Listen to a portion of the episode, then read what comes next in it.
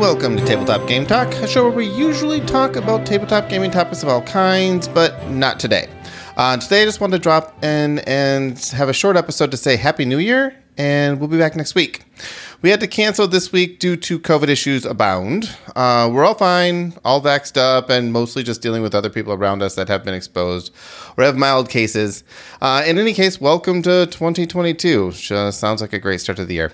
At least this helps justify our topics for this month, which all have to do with things that suck, like January itself. Although, really, we're just going to be talking about things that we like to complain about, but likely aren't as bad as we make them out to be. Unlike this never ending pandemic, anyway. Um, but since I'm here, and I hinted at a mini episode last week, which I didn't do, I'm going to do that episode now. So, we're going to talk about dreidels. Yep, dreidels. I mentioned that my wife is Jewish, and one of the more fun Jewish holidays is Hanukkah. Most of the Jewish holidays are pretty depressing. Um, and the dreidel is closely tied to Hanukkah. I think we all know what a dreidel is, but I wanted to dig deeper into it to see how it works. Turns out they are more related to board games than I thought. So a dreidel is a form of a teetotum, teetotum, uh, which is basically a spinning top with a number of sides on it, unlike a circular top, which only has one side. Uh, when the top spins, it lands on a side, and then you react accordingly. But the teetotum is really anything that spins and stops on a side. For example, the game of life has a spinner to determine how you may how far you may move, as opposed to rolling dice. This is a teetotum, uh, and ironically, they use the spinner because it seemed less like gambling than the teetotum would have been or the spinner would have been. Um, but really, the teetotum has always been used for gambling. So, you know, call it irony. Now, I've seen full role playing game dice sets made of these little spinning tops. You can make any number of sides you want, but you know, obviously they would come in 4, 6, 8, 10, 12, and 20 sided sets. But since it's a top and you can you know add any number of sides. You you can make it like 13 sides and you don't have to worry about it being polyhedral um, or you know a, a sphere that has the correct number of distributions of sides. You can just make it anything you want. Anyway back to the dreidel which indeed is a gambling device itself. Now the dreidel has four sides each with a letter of the hebrew alphabet on it. There's uh, and I asked Sydney how to pronounce these, so I'm going to try my best on this. Um, noon, uh, Gimel, Hey, and Shin.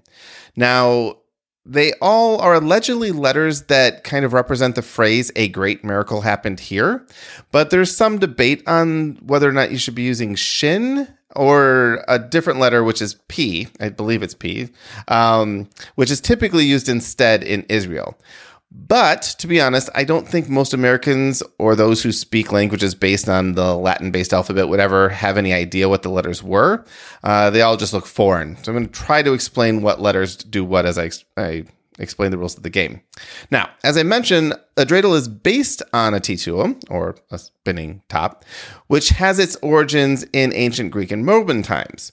The dreidel was introduced in Germany and was popular around Christmas and originally used Greek letters the Jewish tradition first adopted it, or at least like documented their adoption, um, back in 1890. So really not that long ago. Now there's a lot of symbols, symbolism around the dreidel that you know people, rabbis, and different religious um, organizations they they add some religious context to the dreidel. But I'm not going to get into that because I couldn't actually find one that was quote unquote right. But I have found the rules to the game and so I'm going to touch on that since, you know, we're a gaming podcast. So to start the game, uh, you're going to have any number of players you want, and you're going to have a certain number of things. This could be money, so number each person has the same number of quarters or dollar bills, um, or you could just do tokens, you know, or you could do skittles or whatever you want, as long as each player starts with the same number. Um, we're just going to assume skittles. Each player spins the dreidel during their turn. And then, depending on the side that's face up, they're going to do something. So, the beginning of the game, everyone puts in one Skittle. That's the only time you ever have like a center pot. After that, the dreidel determines everything that happens. If this sounds a little bit like left, center, right, well, that's because it's a little bit like left, center, right. But how does this work? Well, if you ro- if you spin a noon, which is looks kind of like a backwards C, it means you don't do anything. All right, your turn's done. Pass the dreidel. If you spin a gimel, which looks like an upside down Y with a tail, this means you win the pot. So you take everything that's in the pot. If you spin the hay, which kind of looks like the pi symbol. Um, that means you take half the pot rounded up. So if there's three Skittles in there, you get two of them.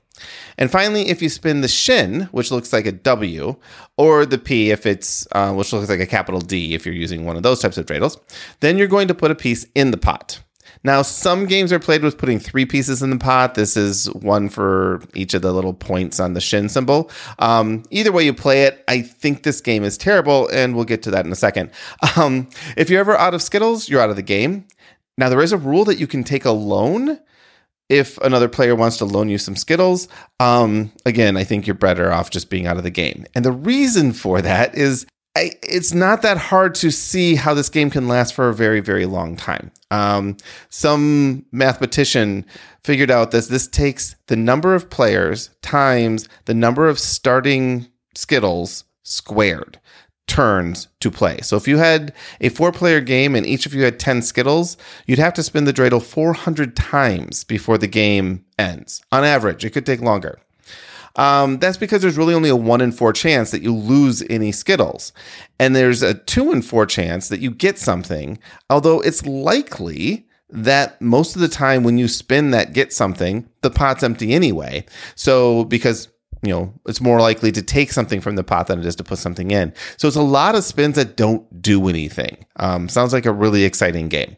Now, if that weren't fun enough, um, the game is really, really biased towards early starting positions. So if you're the first player, you're likely going to win. And this has to do with the fact that you have a, the first chance of winning the big pot because the pot's biggest early in the game.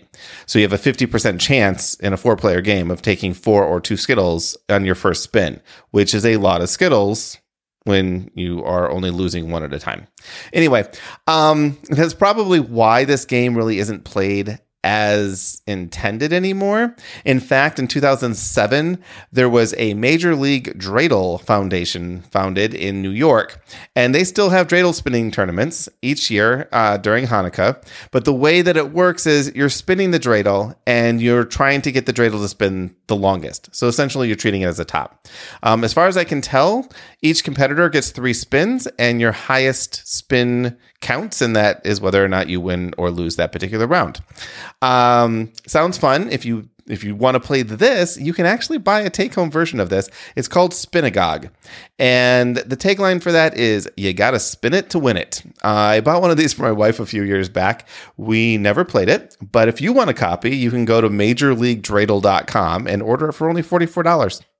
So that's everything you ever wanted to know about dreidels or some more than you ever wanted to know about dreidels or just something to know about dreidels that you never even thought to think to not want to know about.